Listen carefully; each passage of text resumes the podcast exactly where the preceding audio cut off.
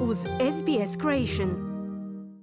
Za radio SBS Ana Solomon u Vijeću za klimu u svojem najnovijem izvješću objavljenom u ponedjeljak 28. studenog opisuju 2022. godinu kao godinu velikog potopa, upozoravajući na nastavak prijetnji ekstremnih vremenskih neprilika. Od požara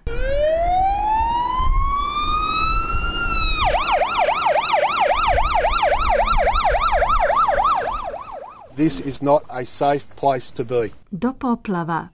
We're just hoping it's not going to get any higher because it's something we would not have experienced before. There's no insurance. The majority of these people here, including me, we're not insured. Australija je zemlja ekstrema. U izvješću Vijeća za klime objavljenog u ponedjeljak 28. studenog je iznesena cijena razornih vremenskih neprilika. Profesorica Leslie Hughes iz Vijeća kaže sljedeće. Many individuals and many communities are still mopping up from the last flood and then they get flooded again. Mnogi pojedinci i zajednice su se suočile s novim poplavama nakon što još nisu počistili ostatke prošlih. Događaji poput ovih poplava i intenzivnih oborina koje su ih uzrokovale pojačani su klimatskom krizom koja je pak uzrokovana izgaranjem fosilnih goriva, pojašnjava Hughes. Izvješće ukazuje na činjenicu da su poplave najviše koštale naciju u smislu ekonomske štete između 2010. i 2019. godine, nakon čega ih slijede tropski cikloni i suše. Što se tiče gubitaka uslijed vremenskih katastrofa po pojedinačnim državama od 1970. do 2019.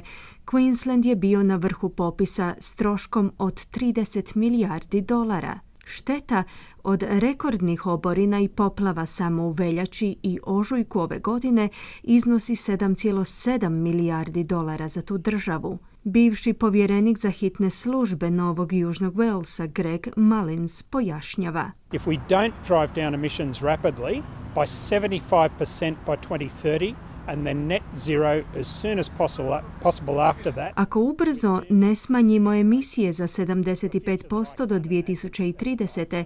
a zatim ne postignemo nultu stopu emisija što je prije moguće nakon toga, osuđujemo buduće generacije na budućnost koju ja kao vatrogasac ne mogu zamisliti, kazao je Mullins. Snimka koju je snimio član udruženja poljoprivrednika iz Novog Južnog Walesa koji živi uz rijeku Murray nudi sliku surove stvarnosti s kojom se suočavaju mnogi naši primarni proizvođači.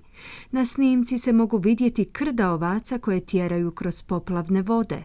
I dok neki možda propituju svoju budućnost na zemlji, drugi kažu da je sposobnost prilagodbe kamen temeljac poljoprivredne industrije. Angus Atkinson je uzgajivač govedine iz Kuna Barabrana.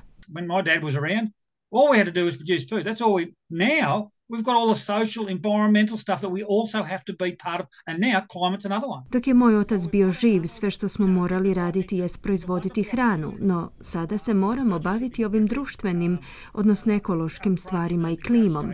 Mislim da imamo jednu sjajnu priliku.